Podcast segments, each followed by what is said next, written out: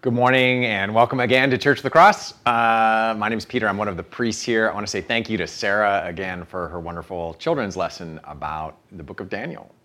Um, the story that we heard read by Brian Garwood just not too long ago is the story of Daniel in the lion's den. And to my mind, the story of Daniel in the lion's den is one of the quintessential Old Testament Bible stories. It's a crackerjack example of what we think of, I think, when we think of Bible stories, right there with David and Goliath, Jonah and the whale, Noah and the ark. In a lot of ways, this story has it all, doesn't it? There's court intrigue, there's a manipulated king, there's ferocious lions. The heroes kind of fall from favor, and this dramatic reversal miraculously at the hands of God. It has it all. There's even a display of justice that, to our modern ears, seems wildly out of proportion. So it's a perfect Old Testament story in a lot of ways. It has it all. If you spend any time in Christian circles, especially as a child, you probably know this story quite well. And I want to encourage you if you're a child and you're watching this or your parents are watching it while you're alongside, I would love to see, I would encourage you draw a picture of a pit, a den with full of scary lions. I would love to see that if your parents can take a photo and send it to me. But we're all kind of familiar with it if we spend any time around the Bible, around church. We know the story's beats.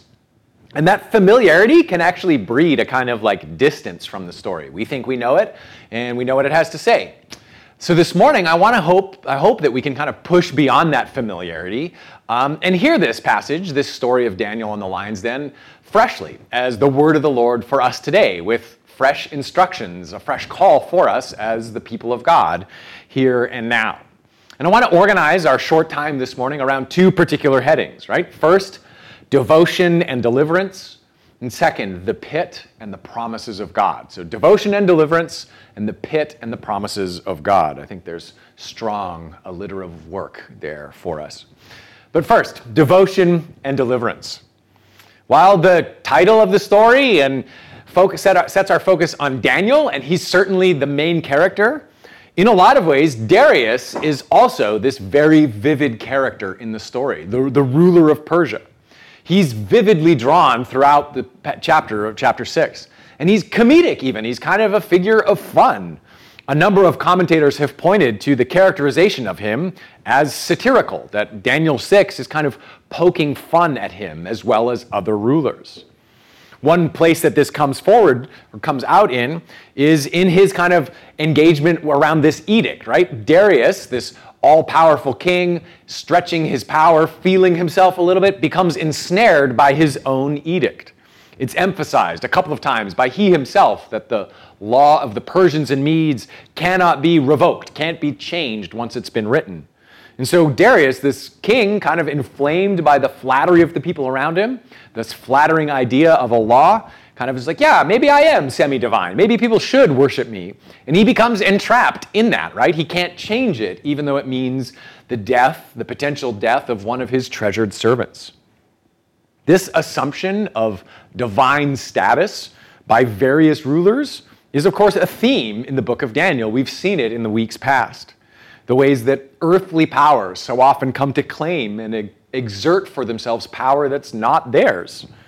Just last week, we spoke of Belshazzar and the kind of self rule that we're all prone to as human beings, right? He is a ruler, a king, kind of particularly prone to it. But the fact of the matter is, is we're all prone to this kind of grasping and this kind of exerting of our personal autonomy, in an unfettered way, over and against God, over and against the people around us.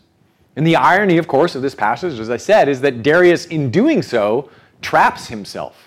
As he exerts himself in this way, as a semi divine figure, he becomes constrained. He can't get out of it after a while. And the same thing happens to us. Our grasping after self rule, our devotion to personal freedom, autonomy apart from God, can often lead to the same place our own entrapment. How often do the things we devote ourselves to, believing them to make us secure, independent, free, in fact, undermine our freedom, undermine our flourishing? They come to constrain and inhibit the full life for which we are made. This is, I think, one of the areas where the basic teachings of Jesus rub up against a particular lie or story of our culture, our world. Jesus teaches if you want to gain your life, you must be willing to lose it, to give it up. And the world teaches that the avenue of freedom, the avenue to freedom, is through throwing off constraint, devoting ourselves to unfettered self rule. It's the pursuit of our individual desires or appetites. And the results of this are catastrophic in communities around us and in our own lives. Because this is the basic arithmetic of idolatry and addiction. The things we pursue to make us feel powerful or free from pain, they end up trapping us, requiring more and more of us, more and more slavish devotion. In her collection of essays devoted to 1960s bohemian life in San Francisco, Joan Didion got at this truth. She titled this collection of essays Slouching Toward Bethlehem. It's a reference to this poem by W.B. Yeats.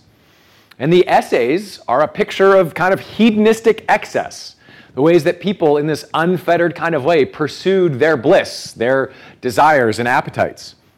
And the picture that Didion kind of draws in this situation, in this community, in this life, is one of profound aimlessness of lives that are trapped, people that are distinctly not free or liberated. It's a picture of lives malformed by the unrestrained pursuit of their own desires, people diminished by their own misplaced devotion. Devote yourself to your own way, to your own self rule, and it will equal your imprisonment. This is the inevitable arithmetic of idolatry, of addiction. In our passage, in further ironic contrast, stands the figure of Daniel over against the figure of Darius. Daniel, of course, ends up in the den full of hungry lions. But in a profound way, he is, throughout the story, the most free character. Where other characters are diminished, slouching toward their own rule, Darius trapped by his own edict, the conniving officials seeking to make themselves secure by oppressing Daniel, actually conspiring their own destruction. In contrast to these figures, Daniel is a picture of someone who is wholly secure in a remarkably insecure situation. I'm struck by verse 10 in particular, where, in very matter of fact terms, knowing that this edict has been passed, knowing the danger that it holds, Daniel continues in his normal, everyday practice, devoted to prayer before God. He's not flustered, he's not cowed in any sort of way. One of the qualities of Jesus' life that I most admire, that I most long after for myself, is the way that Jesus so freely lives for an audience of one. There is an absolute clarity in who Jesus seeks to please with his words, his actions, in his life. He is, in a way, remarkably uncomplicated. He acts with an, an undivided heart. There's no mixture, no conflated vision of whose perspective matters most. He simply says, I do what my Father does, I do what the Father asks of me. From his childhood, about the Father's business and baptism, through to his death and post resurrection life, Jesus is singularly devoted to the Father. And so he's free. He's not flustered or hurried. He's not cowed or insecure, rendered insecure by the world around him. If the other characters in Daniel 6, the satraps, the officials, Darius, are aimless, are trapped, securing themselves, Daniel's life is marked by a similar devotion to Jesus to God and an anticipation of God's deliverance. In verse 10, notice the direction to which Daniel orients himself in prayer to Jerusalem, to the temple, to the expectation of God's deliverance from exile, to his restoration. Even as Daniel is attentive to the well being of the city around him in a remarkable way, right? He's serving and serving with excellence. There is this orientation, this inner posture toward his home with Yahweh. Three times a day in this devoted fashion, Daniel is putting himself in position to remind himself of his true home and the deliverance for which he longs. He longs for something that the empire around him, as great and powerful as it is, cannot provide. The ancient church father John Chrysostom in speaking on this passage, describes Daniel as looking for the glory of God, oriented toward it, anticipating it, more than his own well being. That is what he longs to see.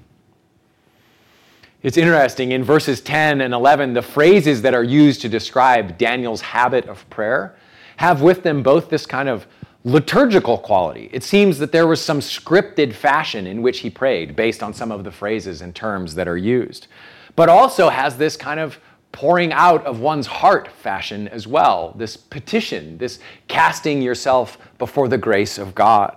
There's a structured and spontaneous component, we might say. In his remarkable book, Christian Proficiency, the Anglican author Martin Thornton has described how maturity in Christ, proficiency in the way of Christ, involves both these features of prayer the structured, organized kind of prayer of liturgical life, as well as this spontaneous, humbling ourselves, offering up our cares and concerns, the cares and concerns of each day to the Lord, and trusting ourselves to His grace. Perhaps you find one of those easier than the other, and perhaps an invitation today is to grow in the one where you're weaker. Dennis Okholm, a writer, a theologian in our diocese, has written a book called Monk Habits for Everyday People. And he suggests that in the same way that we might go about our day eating breakfast, lunch, and dinner without making a plan to, right? Like you don't put eat lunch on your to-do list unless you lest you forget. You just assume it's part of your necessary sustained good functioning. He suggests that Christians might approach structured time of prayer, both spontaneous and with written prayers, as acts of devotion necessary for our good functioning in the world, our faithful sustenance in Christ. So perhaps there's an invitation to walk in a similar style of devotion as Daniel demonstrates here. We live in a great city, and we live in the middle of a powerful nation, in many ways, the greatest luxury society the world has ever known. We're provided with so much, there's so much available to us. But the deliverance that we long after, that we need, the life that we seek, is something that can only come from the hand of God. There's something more than what any leader, any power in creation can provide us. Something more for which we long and for which we have need. This seems especially important in this time. Whatever the outcome of the election, as important as that is, whenever the pandemic we are laboring under is resolved, as important as that is, we all carry the need for which God alone can offer salvation. God alone can offer deliverance. One of the most remarkable moments in Daniel 6, I think, is comes in verse 16. Daniel's in the den, it's about to be sealed up, and the friendly but foolish ruler Darius calls out, May your God, whom you serve continually, rescue you. May the one to whom you are most deeply devoted deliver you. It's a remarkable admission because Darius recognizes in that moment, for all his power, all his pretensions, he cannot provide what Daniel needs, the deliverance he needs, the rescue he needs there is a deliverance, a rescue that the state, the powers of this world, for all their false promise and pretension, cannot provide you. Restoration, deliverance, true home. These are the province of the living God and the living God alone. And it is precisely Daniel's trust in the living God, trust and devotion to him, expecting deliverance from Him that preserves him through his trial. His devotion to God secures his freedom in the midst of this dangerous and insecure situation. It leads to his deliverance. So, the basic encouragement is to devote yourself to God. Orient yourself toward the hope that He alone can provide. Orient yourself toward the revealing of His glory and receive the same thing. I don't know what that form, what form that deliverance will take in your situation, the particulars of what you're suffering, laboring under, encountering, the particular insecurities. But God's deliverance will be made known as you devote yourself to Him, as you entrust yourself to Him, as you look for what only He can provide. So that's devotion and deliverance. And just in closing, I want to take a look at the pit and the promises of God. The story is called Daniel and the Lion's Den. But the idea of a pit, a hole in the ground in which Daniel is sealed up, is more specific and probably more accurate to the story. He descends into the earth, he's forced there. And this idea of a pit, alongside the, the language of lions themselves, in the Bible, it, these, this language carries with it more than just the connotation of physical danger alone. The language of the pit is associated with hell itself, this place of condemnation and separation from God. You think of Sheol or Gehenna, the place of death in this full and final way. And the language of lions is this consistent picture of the powers, the enemies of the people of God through the Psalms and into the New Testament. Satan is described, the great enemy of the people of God, portrayed as a lion seeking to devour. In our liturgy on the front cover of the booklet and somewhere online there is the painting by Peter Paul Rubens, this depiction of this scene in Daniel 6.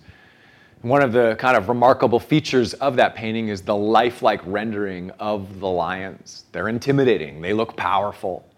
And a few of them, in fact, are looking directly at the viewer. As you look at the painting, you are kind of brought in to share in the same situation as Daniel through the picture of these lions. They're looking at you, ready to set themselves upon you. I think there's a reminder here in this art that you are and I are in the place of danger. We are, just in the course of our lives, heavily beset by challenges, by the temptations of this life, the burdens of care and anxiety, the appetites of our flesh, our sinful desire that the Apostle Paul talks about. Separated, struggling in so many different ways, being forced down. And perhaps this morning, as you watch this from your home, you have a particular sense of being in the pit, right? Cut off from God in some way, beset from without or within. It's very acute for you. And perhaps to use the language we began with, you have a sense that you've devoted yourself to the wrong sort of things. Your life has been oriented toward things that promised release, promised freedom, but now you're trapped. You're in the pit and you cannot make it out on your own. Well, Daniel 6 is good news for people in the pit. The story of Daniel here is one of tremendous promise. Because the promise of this story is that the power of God, the promises of God, extend to the very depths of wherever it is that we find ourselves. Wherever it is, we have set ourselves, even. Daniel here is sealed up with the lions. He's in the earth. And yet God's deliverance extends even there to such a place. Of course, Daniel is not the last one to be sealed up in this way. Jesus himself from the cross is sealed in the earth for three days in the pit of death. And yet, there too, the power of God is active bringing this most free, most innocent man to life, delivering him and us all from the sting of death, the fear of the powers of the world. The promises of God extend to the depths of wherever pit you find yourself in today. The promises of God, of course, are not alone for Jesus or for special people like Daniel. And in this story, we get a glimpse of the full cosmic promise of God that is in Jesus Christ. The lions stilled before Daniel are a picture of the kingdom of Christ, the peace that it brings. Creation restored, where the wolf and the lamb lay down together. And in the words of Darius that conclude Daniel 6, the words of this hapless king, we see too that the promise of God is that the nations, the powers of this world, will one day bow before the true king will acknowledge their limitations and acknowledge Him as the living God. All creation, all powers will come under His rule, the rule of Christ. And that glimpse, that glimpse of the cosmic and full scale of the promises of God, provides us assurance that in our lives, in the particular things that we are beset with, it assures us that the promises of God there too will find expression. In the pit where you are, he will be shown faithful. The power of God will be known in our lives, the kingdom of God overall in and among us. In the name of the Father, the Son, and the Holy Spirit. Amen. Let me pray for us this morning. Gracious and Almighty God, we confess before you that we are weak and frail, and we are prone to wander. We're prone to seek our deliverance from things that cannot deliver us. We are prone to devote ourselves to things that make false promises. And we're so easily entrapped or stuck there, O oh Lord.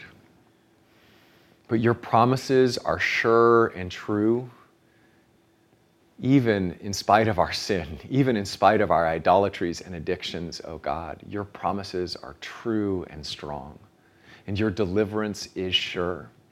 And so I ask now that by your Holy Spirit, you would give us, as the people of God, struggling, beaten down perhaps, you would give us a taste, a glimpse of your deliverance, of your rescue at work right where we are, O oh Lord such that we would be encouraged to walk faithfully, to orient ourselves toward you and your glory, to anticipate the deliverance that you alone can bring, such that you would preserve us, O oh God.